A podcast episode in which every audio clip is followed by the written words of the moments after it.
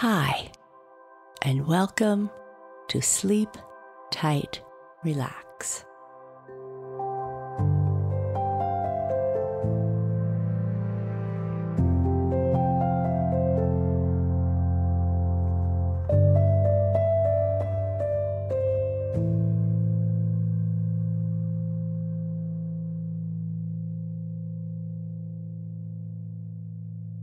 A short message for grown-ups.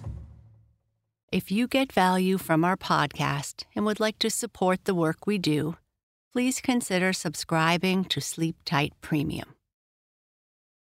You'll get access to all episodes of the Sleep Tight Relax and Sleep Tight Stories podcasts ad free, and to other subscriber only content, including bonus episodes, guided meditations, and long dialogue free sleep sounds. That's four sleep stories a week, plus our popular music and soundscape episodes. Please visit sleeptightpremium.com to subscribe or follow the link in our show notes. Thank you.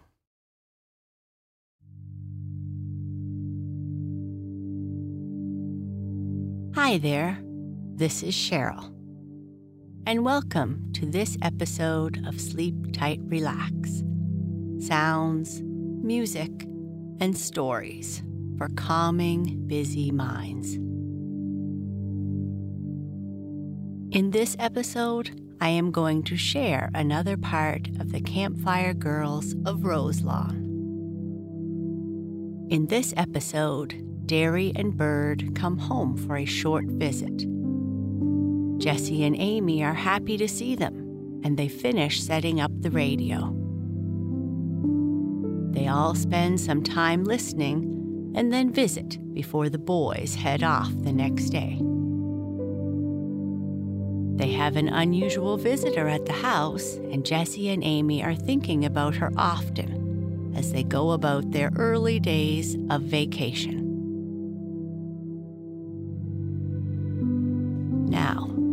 Let's do our short sleep time routine. Let's start by doing a few big stretches. Start by reaching with your hands upwards. Keep reaching up as far as you can, just as if you are picking stars out of the sky. Hold your hands up and then relax by bringing your arms slowly down to your sides.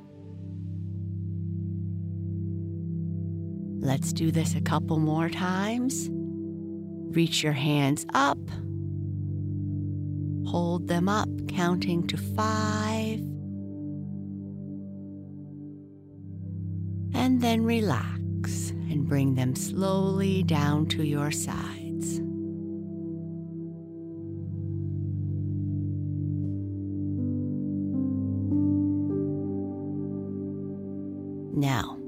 Get cozy and comfortable.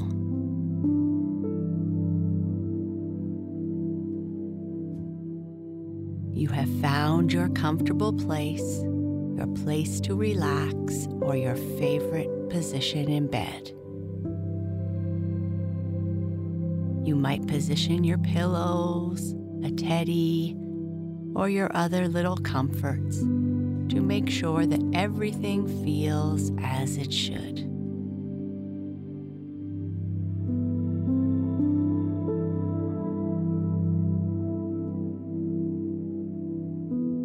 Close your eyes if you can and take a deep, slow belly breath. Breathing in through your nose and out through your mouth. Breathe in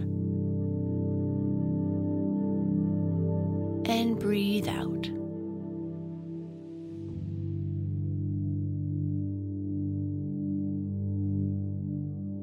take a few more deep breaths and try to breathe as if completely filling your belly, feeling it rise and fall.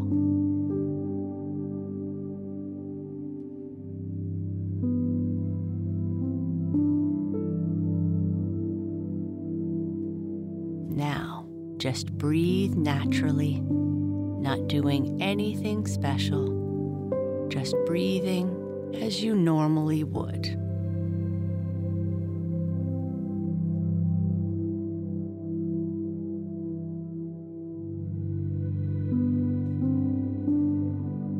I hope you enjoy this episode's sleep story and have a deep and restful. Sleep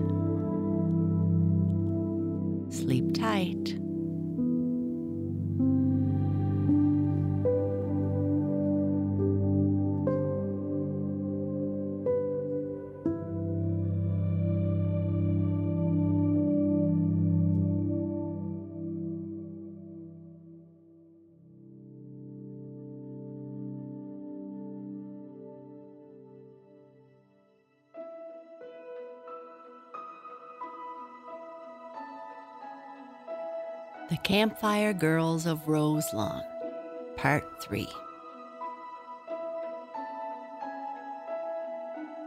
Two young fellows were hurrying in from the boulevard. The first one, Darry Drew, was tall and slim and dark. The other, Birdwell Alling, was stocky and sandy of complexion, with sharp, twinkling pond blue eyes. It was Darry who hailed Jessie on the ground and Amy leaning out of the window above. I say, fellows, have you seen a couple of young ladies around here who have just finished their junior year with flying colors? We expected to find them sitting high and dry on the front porch, ready to receive company. Sure, we did, added Bird. They have taken the highest degree and have been commended by their instructors for excellent behavior.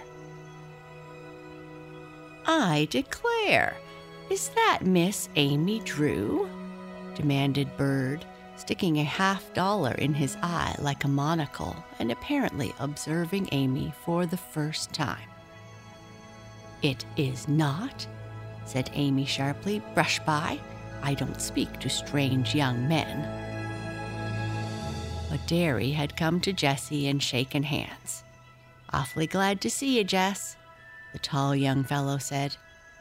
It's nice to have you home again, Darry, she returned.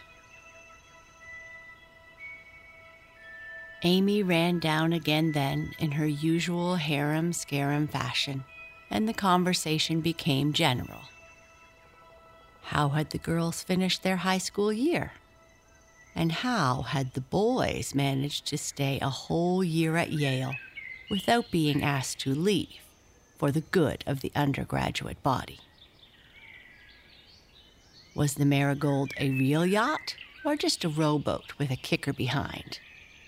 And what were the girls doing in their present clothes? The wires, cried Bert. Is it a trapeze?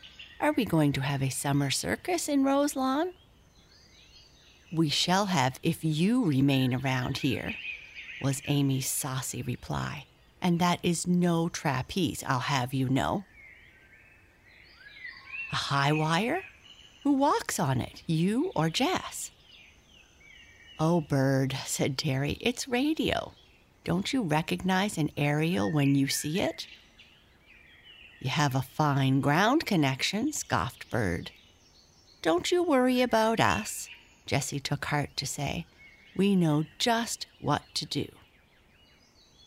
Go upstairs again, Amy, and haul up this end of the contraption. I've got it untwisted.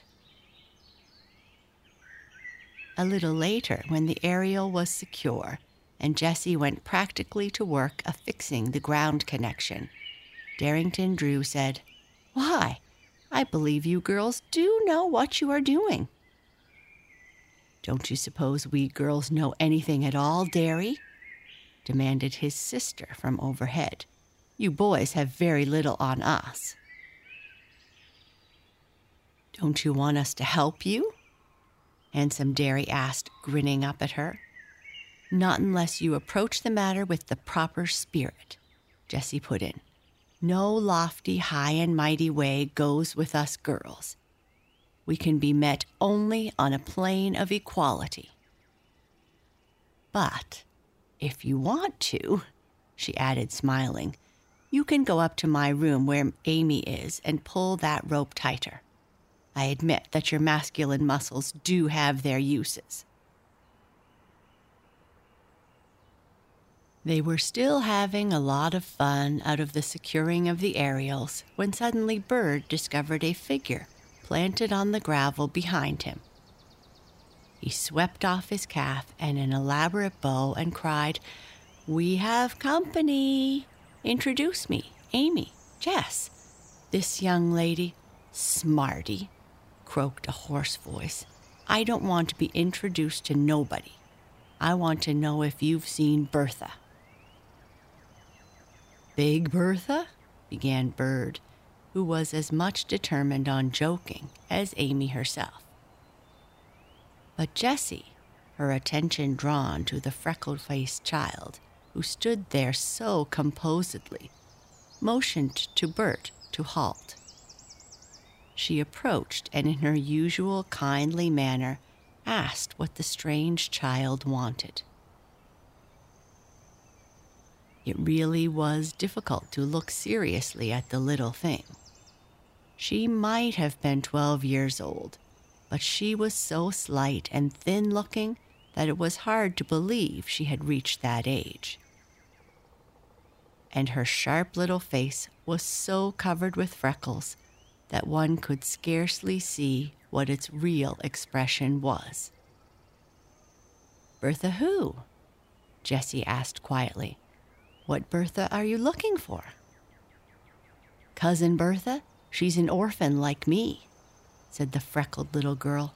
I ain't got anybody that belongs to me but Bertha, and Bertha ain't got anybody that belongs to her but me.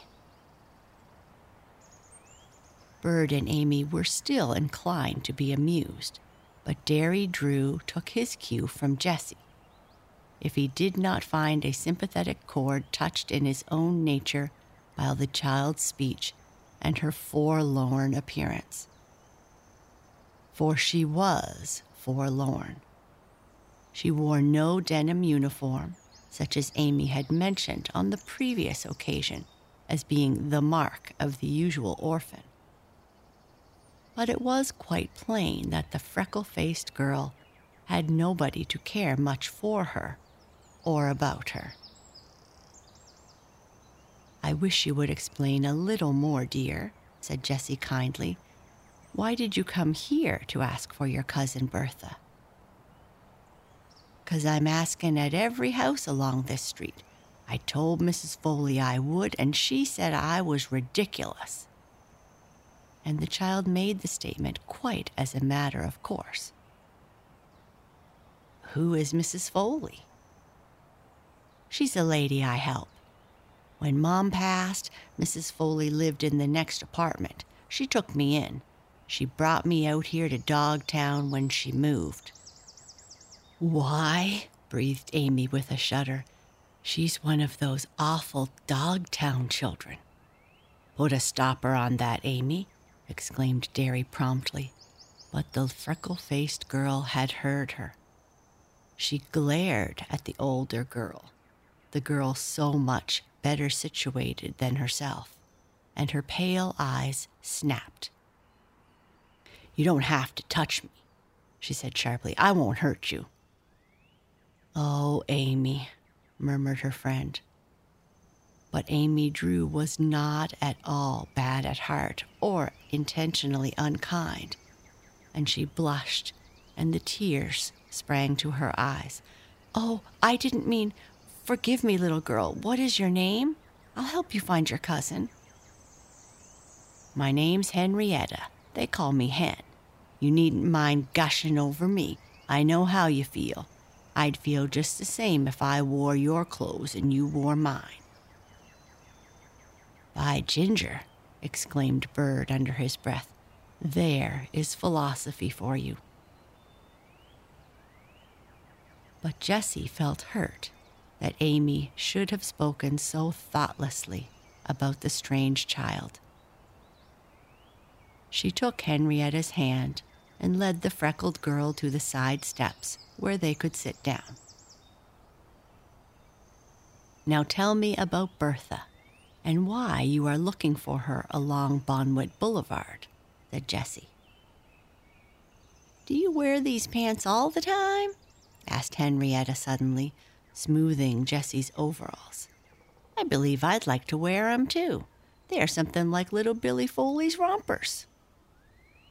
I don't wear them all the time, said Jessie patiently. But about Bertha? She's my cousin. She lived with us before Mom passed. She went away to work. Something happened where she worked, I guess. I don't know what it was. But Bertha wrote to me.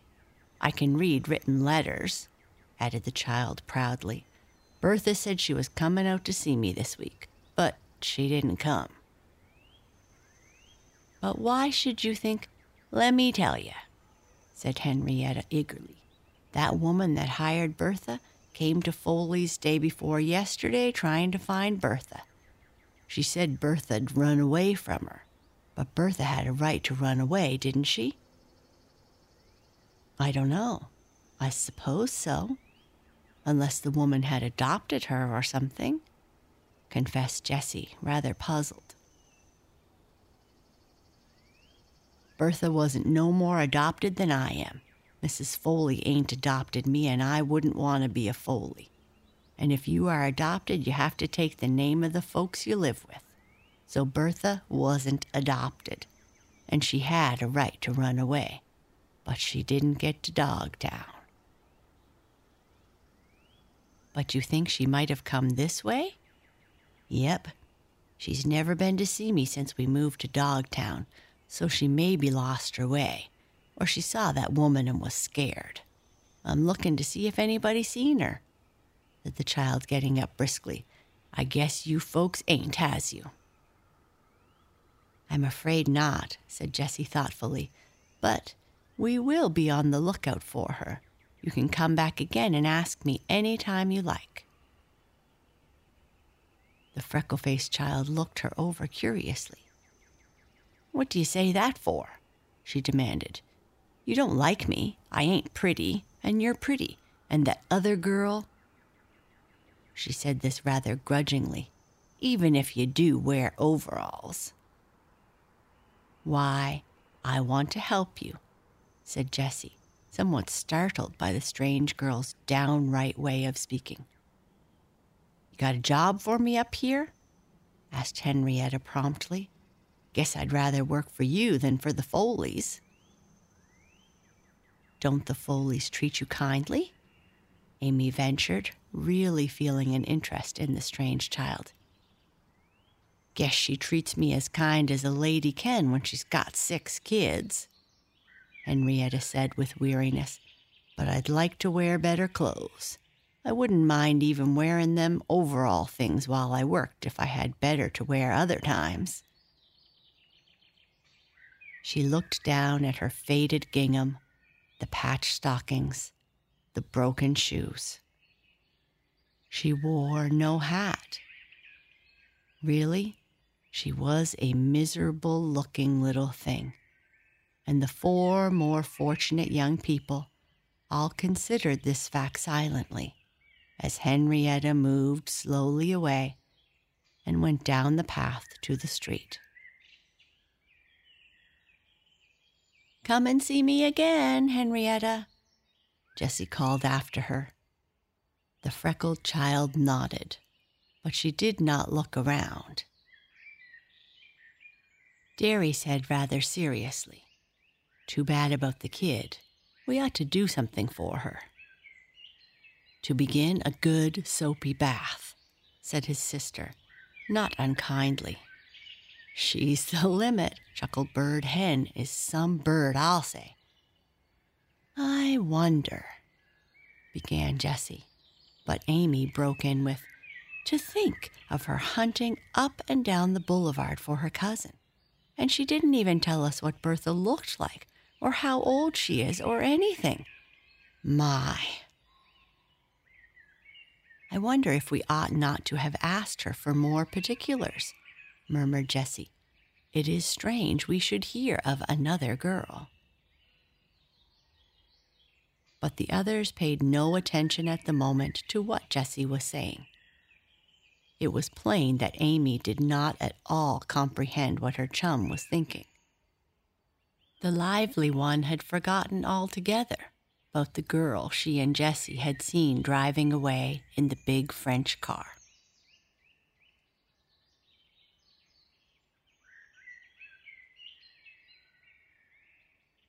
That afternoon, Mr. Norwood brought home the radio receiving set in the automobile.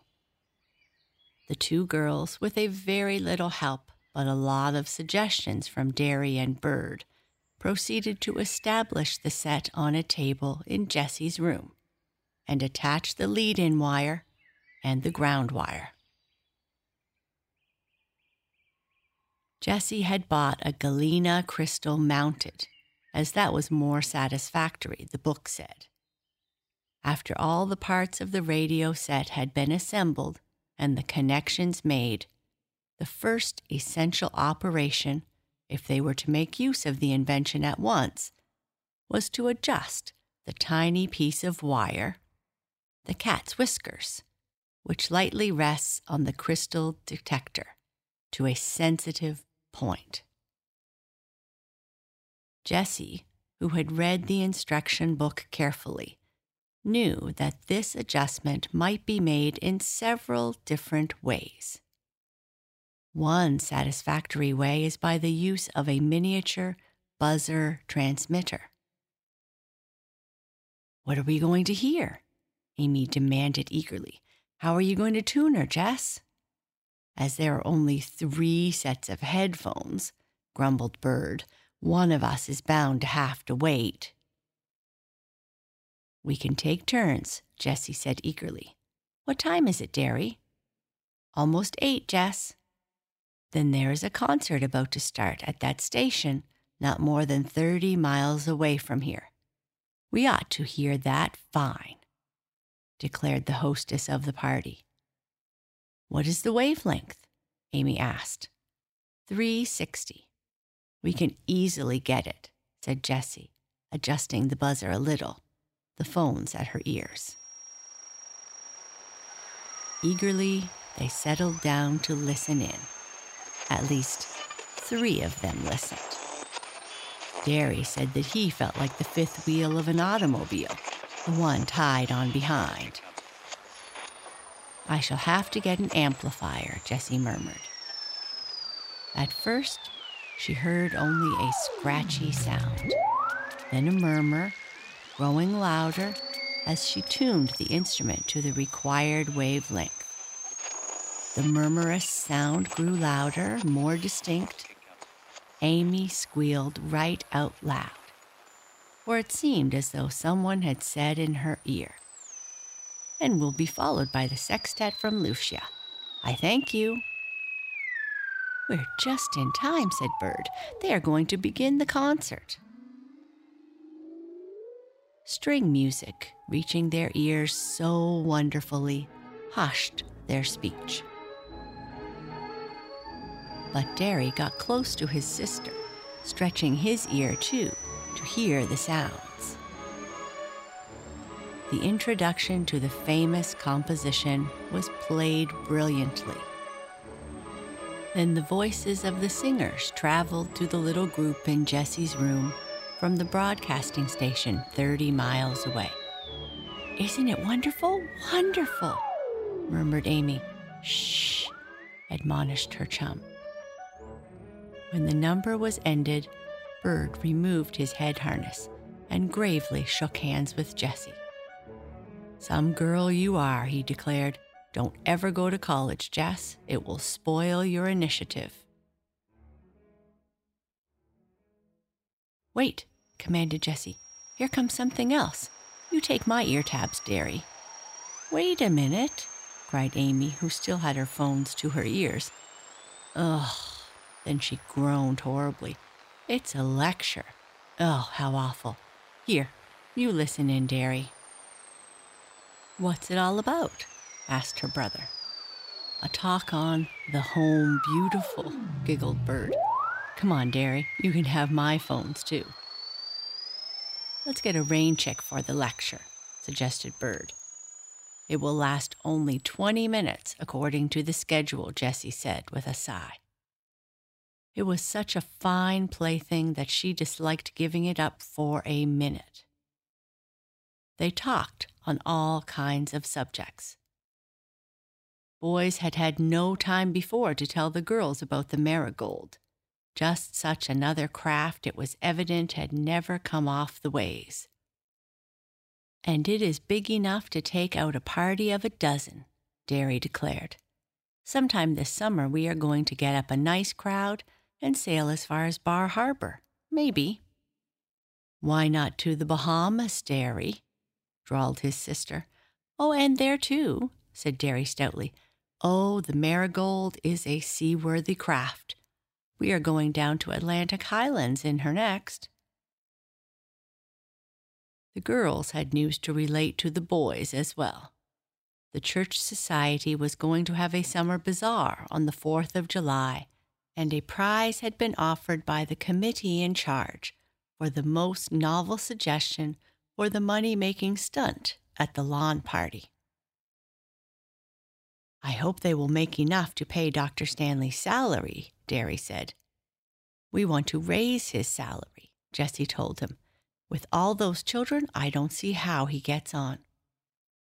He wouldn't get on at all if it wasn't for Nell, said Amy warmly. She is a wonderful manager.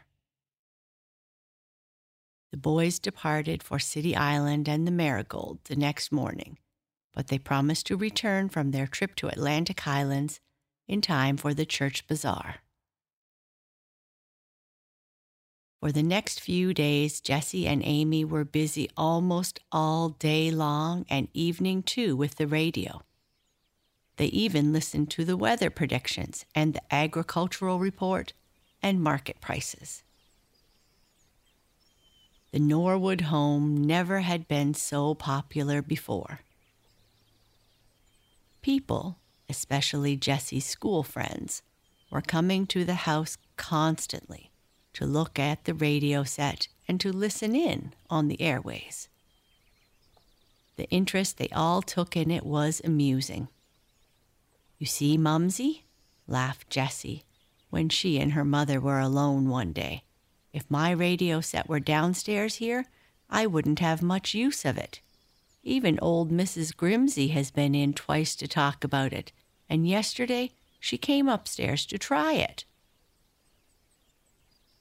But she won't have one in her house, Mrs. Norwood said. I don't know. I didn't think of it before, Jessie, but do you suppose it is safe? Suppose what is safe, dear? Having all those wires outside the house. Mrs. Grimsey said she would not risk it. Why not, for mercy's sake? cried Jessie. Lightning. When we had a shower yesterday, I was really frightened. Those wires might draw lightning. But, Mom, gasped Jessie, didn't I show you the lightning switch? Yes, child. I told Mrs. Grimsey about that. Do you know what she said? Something funny, I suppose. She said she wouldn't trust a little thing like that. oh, gasped Jessie. That is dreadful. Oh, dear me, I hope you won't worry, Mumsy. It can't be so, or there would be something about it in the radio papers and in those books. In one place, I saw it said that the aerials were really preventative of lightning striking the house. I know they used to have lightning rods on houses, especially in the country. Human beings cannot easily command the elements which nature controls. Seems to me we are disproving that right in this radio business, cried Jessie, and it is going to be wonderful. Just wonderful. They say moving pictures will be transmitted by radio, and there will be machines so that people can speak directly back and forth. And you'll have a picture before you of the person you are speaking to. She began to laugh again. You know what Amy says? She says she always powders her nose before she goes to the telephone. You never know who you may have to speak to, so she is ready for the new invention. Just the same, I am rather timid about the lightning, Jessie, her mother said.